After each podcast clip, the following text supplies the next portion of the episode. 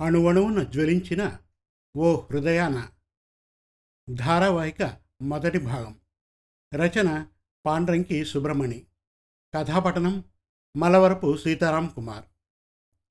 కొత్తగా పదోన్నతి పొందిన డిప్యూటీ జైల్ సూపరింటెండెంట్ అశ్వద్ జీప్లో ఇంటి ముందు దిగి రేపటి డ్యూటీ టైమింగ్స్ విషయమై డ్రైవింగ్ ఆర్డర్లీకి సూచనలు ఇచ్చి ఇంట్లోకి నడిచాడు.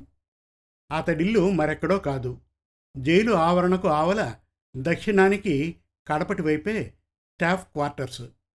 అతన్ని చూసి సెంట్రీలిద్దరూ ఫుల్ ఫోర్స్తో సెల్యూట్ చేసి పక్కలకు తప్పుకున్నారు. హాలు గడప వద్ద ఆగిన అశ్వద్ తనొచ్చిన అలికిడి చేరలేదేమోననుకుని బూట్లు విప్పి లోపలికి నడిచాడు. సతీమణి సుందర రూప దర్శనార్థం. తల్లి భరతమ్మ జాడ దరిదాపున కనిపించలేదు. యూనిఫామ్పై షర్టు గుండీలు వదిలి చేసి గది లోపలికి ప్రవేశించాడు. ఏదో కారణం లేకుండా తన భార్య ఆ మాటకొస్తే రసవాహిని మందగమని అయిన ఏ స్త్రీ అయినా బెట్టు చూపించదని ప్రేమ మందిరానికి మరొక రూపమైన తన రసిక హృదయానికి తెలుసు. హాలు నలువైపులా సుమధుర సుమదళ కుసుమాల సువాసనలు. ఇది మల్లియలు విరిసే కాలం. మగువలు విరబూసి నవ్వే తరుణం. మరి మంగళకు అందాలు ఆరబోసే మృదువైన సాయం సమయం. విల్లులాంటి నడుముని వయ్యారంగా ఉంచి సుకుమార విగ్రహాన్ని విపంచిలా విప్పార్చి నిలువుటద్దం ముందు నిల్చుని తలంటు పోసుకున్న ఇరుల కురులను వదులుగా జారవిడిచి చిక్కుముడుల్ని బ్రష్తో సుతారంగా విడదీసుకుంటూ కనిపించింది. మొగుడి రాకే తెలియని భామామణిలా కాసేపాగి నుదుట బొట్టు దిద్దుకొని తీరిగ్గా నవ్వే చిరిపి కళ్ళతో తల తిప్పి చూసింది. భార్య అందానికి డంగైపోయిన అశ్వద్ వావ్ అనబోయి ఆపుకున్నాడు. కొందరి అందచందాలు అటువంటివి మరి. తినగ తినగ వేము తీయగనున్నట్లు చూడగా చూడగా సొగసులు ఊరిస్తుంటాయి ఇరుముడిస్తుంటాయి. అదేమిటి? పెళ్ళాన్ని కొత్తగా చూస్తున్నట్లు అలా ఒలిచి ఒలిచి చూస్తున్నారు. అంతటి వేడి చూపులు భరించలేను బాబు. కొవ్వెత్తునై కరిగిపోతాను. నిలువెత్తు మైనపు బొమ్మనై ఒరిగిపోతాను. అంది. అతడికి తెలుసు అది తనను సుతారంగా రెచ్చగొట్టడానికి విసిరిన మొదటి వలపు హొయల బ్యూమరాంగ్ అని. ఆ తరువాత ఎగురువేస్తుంది విరహదాహపు నిస్సవ్వడి నిట్టూర్పుల విహంగాన్ని.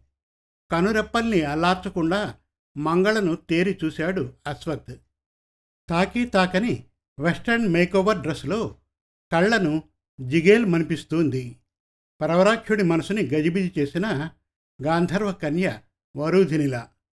తాజాగా అరవిచ్చిన సంపంగి పువ్వులా వికసించి మగడి మగటిమిని ఇమిడ్చుకోవడానికి తహతహలాడుతూ ఉంది మంగళ. అదంతా తన కోసమే. అటువంటి trim and tight A shape flowing వలువంటే అతడికి మిక్కిలి వ్యామోహం. మరీ మోడర్న్గా కాకుండా మరీ సంప్రదాయపు దమయంతమ్మ పద్ధతిన కూడా కాకుండా నిండుతనం చెడని అందాల్ని ఆరబోయడం అందరికీ సాధ్యం కాదు. అదొక రసాత్మ కళ నిగూఢ వినూత్న కళ. అయితే ఆమె ఎప్పుడూ అలా ఉండదు. ఎల్లెడలా తనను సమ్మోహపరిచేలా వెస్ట్రన్ ఫ్యూజియన్ వేర్లో గోచరించదు.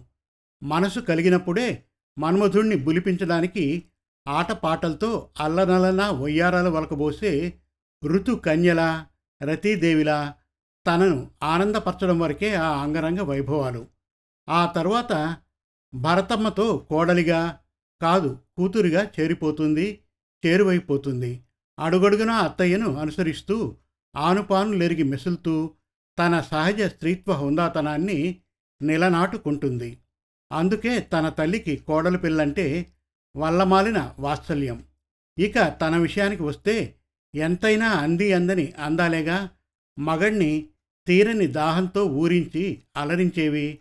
అయితే ఇక్కడ మరొకటి కూడా ఉంది. ఆడదాన్ని తన ఇంటి ఆడదాన్ని చూసి చూడడంతోనే థ్రిల్ ఇచ్చే ఫీల్ కలక్కపోతే మగాడు మోహన తరంగాల్లో ఎలా తేలి మునకలేయగలడు? ఒక్కొక్క ఋతురాగానికి ఒక్కొక్క రంగుని నిండు పాల పొంగుని జోడించి ఉల్లాసాల విలాసాల ఊయలలో మత్తుగా మెత్తగా మరో బంగారు లోకానికి తీసుకెళ్తుంది తన సతీమణి.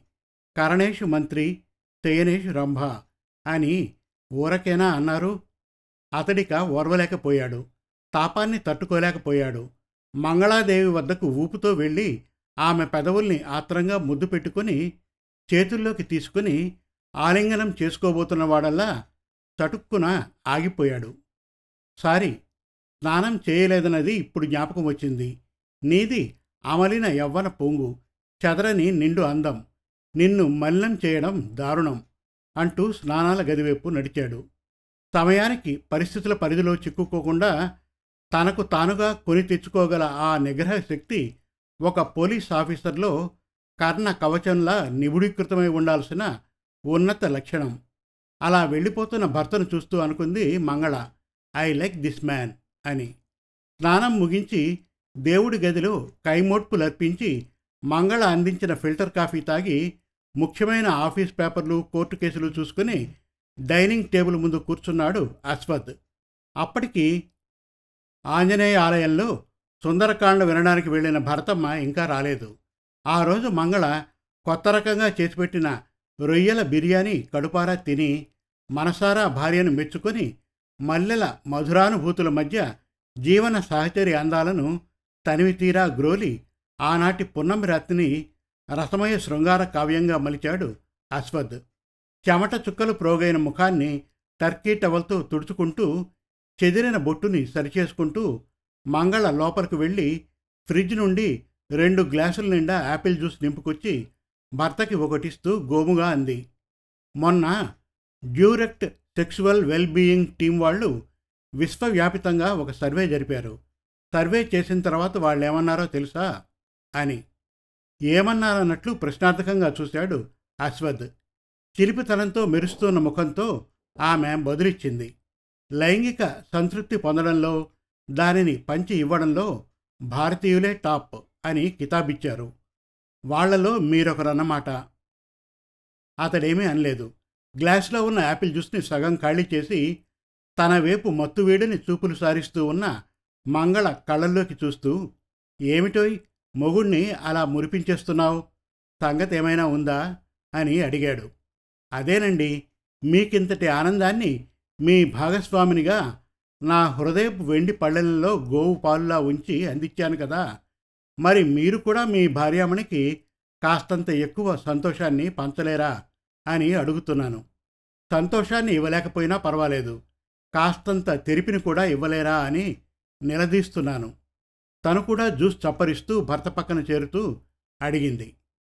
భార్యామణి లా చదువుకుంది కదా పొడి వేయడంలో దిట్ట అనుకున్నాడు అశ్వద్. మళ్ళీ ఉద్యోగ ప్రయత్నానికి పూనుకోవాలనుకుంటుందేమో. తన విషయం అలా ఉంచితే తల్లికి కోడలి పిల్ల బయటి ప్రపంచంలోకి వెళ్ళి ఉద్యోగం చేయడం ఇష్టం లేదు. దానికున్న కారణం మంగళకు తెలుసు. ఇది తెలిసిండి కూడా మంగళ ఉద్యోగ ప్రస్తావన మళ్ళీ ఎందుకు తెస్తోందో. అతడదే అడిగాడు భార్యను. మళ్ళీ ఉద్యోగం సంగతి లేవదీస్తున్నావా? అని. నా ఉద్యోగం మాట తర్వాత చూద్దామండి. ఈ విషయంలో అత్తయ్య ఆలోచన కూడా కావాలి కదా? అంది. సరే నీకు సంతోషం కలిగించేదేమైనా ఉంటే చేయకుండా విడిచిపెట్టి ఉంటే అడుగు. నన్ను దోచుకున్న చిన్నదానివి కదా చేస్తాను. అన్నాడు. మంగళ గలగల నవ్వుతూ బదిలిచ్చింది. నాకు పారిజాత పుష్పము వద్దు తెమంతక మణి వద్దు. చిన్నపాటి సహాయం చేసి పుణ్యం కట్టుకుందురు. తలుపాడతను. అలసిన మంగళ ముఖంలోకి ముఖవర్చస్సును ఇనుమడింపజేస్తూ ఉన్న బొట్టువైపు ముచ్చటగా చూస్తూ.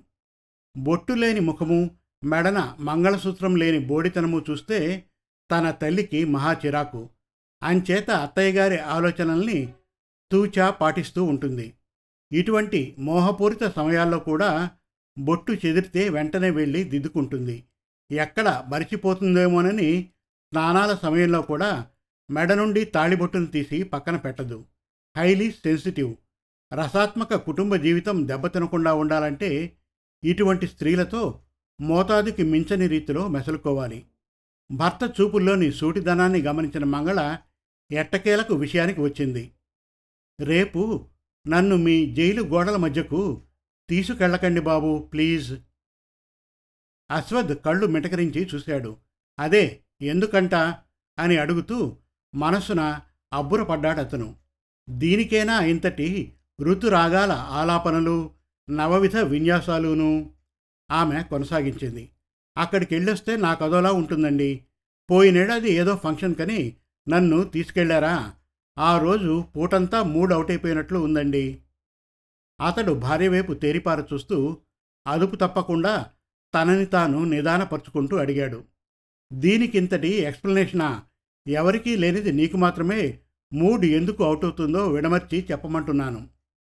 మంగళాదేవి కాసేపాగి మిగిలిన పండ్ల రసాన్ని చివరి చుక్క వరకు తాగి మంద్రస్వరాన బదులిచ్చింది. మొన్న ఊళ్ళో ఉన్నపాటున ఎండలకు ఉష్ణోగ్రత పెచ్చరిల్లిపోయింది కదండి. అప్పుడు మా జంతు ప్రేమికుల సమితి వాళ్ళమందరము చేరి జూలో ఎండతాపానికి జంతువులు ఎలా విలవిల్లాడిపోతున్నాయో వాటికి జూ సిబ్బంది ఎటువంటి ఏర్పాట్లు చేస్తున్నారో చూడడానికి వెళ్ళాం. అక్కడ ఏదోలా గట్టి పోరాటమే చేసి అక్కడి జంతువులకు తుంపర పడేలా ఫాగర్స్ ఏర్పాటు చేసి వచ్చామనుకోండి. అప్పుడు అడవి కుక్కలు కొమ్ములున్న పందులు తోడేళ్ళు తెల్లపులులు నల్ల చిరుతలు ఎలుగులు వాటి కోసం కట్టిన ఎన్క్లోజర్లలో స్వేచ్ఛ లేని స్థితిలో అక్కడే అసహనంగా వింత వింత గొంతులతో గిరగిరా తచ్చాడ్డం చూసి నాకెందుకో ఆనాడు మీ జైలు గోడల మధ్య చూసిన ఖైదీల ముఖాలే కళ్ళ ముందు మెదిలేయండి. కడుపులో త్రిపుడు వంటిదేమో బయలుదేరుతున్నట్లు అనిపించింది. మనసంతా హెవీనెస్ చోటు చేసుకుంది. ఇప్పుడు మళ్ళీ బ్యారక్స్లోని ప్రిజనర్స్ని చూస్తే అంటూ ఉండగా ఇక్కడ కాస్తంత ఆగు మంగళ నీ మానసిక పరిస్థితి అర్థమైంది. ఖైదీలను చూస్తే నీకు భారీ పంజరాల్లోని పక్షులు ఎన్క్లోజర్లలో బంధించబడ్డ అడవి జంతువులు జప్తికి వస్తాయి. నిన్ను కలవరపరుస్తాయి. అదేగా నీ గోడు. ఇక విషయానికి వస్తే నీది కొంచెం సున్నితమైన మనస్సు. అందులో పుస్తకాలు ప్రాచీన కావ్యాలు ఎడాపెడా చదువుతూ ఉంటావేమో. మనస్తత్వం మరింత పలచనగా తయారైనట్లు ఉంది. లా గ్రాడ్యుయేట్వి. జైల్ డిప్యూటీ సూపరింటెండెంట్ భార్యవి. ఇంత పెలుసుగా తయారవుతావని నేను ఊహించలేదు. ఇక్కడ నువ్వు ముఖ్యంగా గమనించవలసింది ఒకటి ఉంది కోల్డ్ బ్లడెడ్ మర్డర్ చేసి నలుగురు అమాయకుల బుర్రలు బద్దలు కొట్టి కుత్తుకలు కోసి తరువాత తాపీగా అమాయక స్త్రీలను వితంతువుల్ని అత్యాచారానికి లోన్ చేసి ఇప్పుడు నాలుగు గోడల మధ్య రిమాండ్ ఖైదీలుగా సెంటెన్స్డ్ ఖైదీలుగా కాలం గడుపుతూ ఉన్న మానవ మృగాలను నోరు వాయి లేని జంతువులతో పోల్చుతూ అంటూ ఉండగా ఈసారి మంగళాదేవి భర్తకు అడ్డు వచ్చి ఆపింది. ఇప్పుడు మీరు కొంచెం ఆగాలి. నేను ఖైదీల పరిస్థితికి మాత్రమే కదిలి హృదయావేశాన్ని చూపించడం లేదు. ఇక్కడున్న వాళ్ళను నమ్ముకొని వాళ్ళ సతీమణులు ముఖ్యంగా పెళ్ళి కాని వాళ్ళ అమ్మాయిల్ని చదువు పూర్తి కాని పిల్లల్ని తలుచుకొని కూడా బాధకు లోనవుతున్నాను. ఇది తెలుసుకోకుండా నన్ను మరీ బేలను చేసేయకండి. Okay okay. Your emotional point noted. ఇక దీనికి బదులి నా జీవన సహచరిగా నువ్వే చెప్పు. నన్ను ఇప్పుడు ఏం చేయమంటావు? జైలు సూపరింటెండెంట్ ఏమో కోల్డ్ అండ్ ఫీవర్ అంటూ రెండు రోజులు సీఎల్ తీసుకుని ఇంట్లో ఉన్నారు. నాకు సీనియర్ అయిన మరొక డిప్యూటీ సూపరింటెండెంట్ ఏమో ఎల్టీసీ పైన భార్యాబిడ్డలతో సిమ్లా వెళ్ళారు. ఇకపోతే రెండు మూడు రోజులకని పై అధికారులు ఇన్ఛార్జీని వేయరు. ఇప్పటికీ ఇక్కడున్న వాళ్ళల్లో సీనియర్ని నేనే. జెండా ఎగురువేసి ఫంక్షన్ నడిపించబోయేది నేనే. అందరూ జైలు సిబ్బందిని వాళ్ళ వాళ్ళ భార్యా బిడ్డల్ని తోడు తీసుకురమ్మని పురమాయించి నేనిప్పుడేమో గుమ్మటంలా ఉన్న భార్యను తీసుకెళ్ళకుండా చేతులుపుతూ వెళ్తే చూసేవారు ఏమనుకుంటారు? అయినా నిన్నిప్పుడేమైనా గ్యాంగ్స్టర్ ముజబ్ ఖాన్ ఉన్న సింగిల్ సెల్ వైపా తీసుకెళ్తున్నాను. లేక సీరియల్ కిల్లర్ బాబు మిశ్రాగాడి డార్క్ సెల్కా తీసుకెళ్ళబోతున్నాను అందరూ కలివిడిగా తిరిగే పచ్చటి ఓపెన్ ఎయిర్ జైలు వైపేగా తీసుకెళ్తున్నాను. రేపు ఒక్కరోజు హ్యూమన్ రైట్స్ డే. కొందరు సీనియర్ సిటిజన్స్తో పాటు ఎన్జిఓ వాళ్ళు రంధ్రాన్వేషణ చేయడానికి వస్తారు. వాళ్ళకేది దొరకకుండా చూసుకోవాలి. ఖైదీలు వేసే ఒకటి రెండు నాటికలు చూసి వాళ్ళు పాడే పాటలు విని వాళ్ళకు స్వీట్లు గిఫ్ట్లు అందిస్తారు. ఆ తర్వాత ఆధ్యాత్మిక చైతన్యం కోసం అన్ని మతాలకు చెందిన కొందరు మత గురువులు ప్రసంగాలు చేసి మంగళం పాడతారు. ఇక ఆ తర్వాత కథ కంచికి మనం ఇంటికిను. ఇక నీ విషయానికి వస్తాను. ఫంక్షన్లో పాలు పంచుకోవడం అంటే ముఖం ఎత్తిపెట్టుకొని ఓ మూల ఒదిగి కూర్చోవడం కాదు. హోస్టుగా నవ్వుల్ని చెందిస్తూ చుట్టూ కలివిడిగా తిరగడం అందరినీ కలుపుకోవడం. పనున్నా లేకపోయినా పరిచయం ఉన్నా లేకపోయినా చుట్టూరా ఉన్నవారిని హాసరేఖలతో పలకరించి రావడం. మొత్తానికి ఇది హెల్తీ ట్రెడిషన్ అని ఒప్పుకోవాలి. నవ్వు last but not the least. నువ్వు లా కోర్సుని గ్రేడింగ్తో చదివి పాస్ అయిన దానివి. పెళ్ళై ఓ ఇంటి దానివి కాకముందు జూనియర్గా కొన్నాళ్ళ పాటు ట్రైనింగ్ తీసుకుని మీ సీనియర్స్ ద్వారా బార్ కౌన్సిల్ మెంబర్షిప్కి అర్హత సంపాదించిన దానివి. ఇటువంటి నువ్వే ఇలా నీరుగారి ఒదిగిపోతే మామూలు మనుషుల గతేమి కాను? నువ్వు కానీ పెళ్ళైన తర్వాత కూడా మీ అత్తయ్య గారి అనుమతితో ప్రొఫెషనల్ క్రిమినల్ లాయర్గా కొనసాగి ఉన్నావంటే నువ్వు ఎంతోమంది నేరస్తుల్ని కరుడుగట్టిన ఖైదీలను ముఖాముఖి కలుసుకొని ఘోరమైన నేరాలు చేసిన అండర్ ట్రయల్స్ ముఖాల్లో ముఖం పెట్టి వాళ్ళనే చూస్తూ కేసు కోసం కావలసిన భోగట్టా సేకరిస్తూ వాళ్ళ మధ్య సంచరిస్తూ ఉండవలసి ఉండేది. ఇప్పుడు నీ మనస్తత్వ చిత్రీకరణ దగ్గరకు వస్తాను ఎస్ ఒప్పుకుంటాను. ఖైదీల పట్ల నువ్వు చూపించే మృదు భావంలో న్యాయం ఉందని చట్టపు కోరల్లో చిక్కుకొని లోపలకు తోయబడ్డ వాళ్ళందరూ నిజంగానే దుర్మార్గులు కాకపోవచ్చు. డబ్బున్న వాడిదే రాజ్యం కాబట్టి వాళ్ళలో దశకం లేక అంగమనం లేక కొందరు శత్రువుల వల్ల ఇరికించబడి కూడా ఉండవచ్చు. ఆ మాటకు వస్తే బయట కాలళ్ళు ఎగరేసుకుని తిరిగే వాళ్ళందరూ పెద్ద మనుషులు కాకపోవచ్చు. పట్టుబడేంత వరకు ఇంటా బయట అందరూ పెద్ద మనుషులే మరి. కానీ చట్టం చక్రభ్రమణం వంటిది. అది ఎటు తిరుగుతుందో మనం అటు తిరిగి పోవలసిందే. అందుకే వీటన్నిటికీ ఒకే ఒక సమాధానం ఉంది. Law shall take its own course. ఈ దృక్పథం అలవర్చుకోకపోతే మాబోటి వాళ్ళం పోలీస్ శాఖలో మనుగడ సాగించలేం. ఇక నీలో చెలరేగే మానసిక ఘర్షణను దారి మళ్ళించే మార్గం ఒకటి ఉంది చెప్పేదా? భర్త నోట ఆ మాట విని మంగళాదేవి నవ్వింది. నవ్వుతూనే అతడి చేతుల్ని తనలోకి తీసుకుంటూ అంది. నాకు తెలుసు మీరేం చెప్పబోతున్నారో? మా అత్తగారిని ఒప్పించి మా నాన్నగారికి కూడా ఓ మాట చెప్పి యాక్టివ్ లీగల్ సర్వీస్లోకి వెళ్ళమంటారు. అవును కదూ? అంది. ఇంకా ఉంది. అణువణువున జ్వలించిన ఓ హృదయాన ధారావాహిక రెండవ భాగం త్వరలో. మరిన్ని చక్కటి తెలుగు కథల కోసం కవితల కోసం వెబ్ సిరీస్ కోసం మన తెలుగు కథలు డాట్ కామ్ విజిట్ చేయండి. Thank you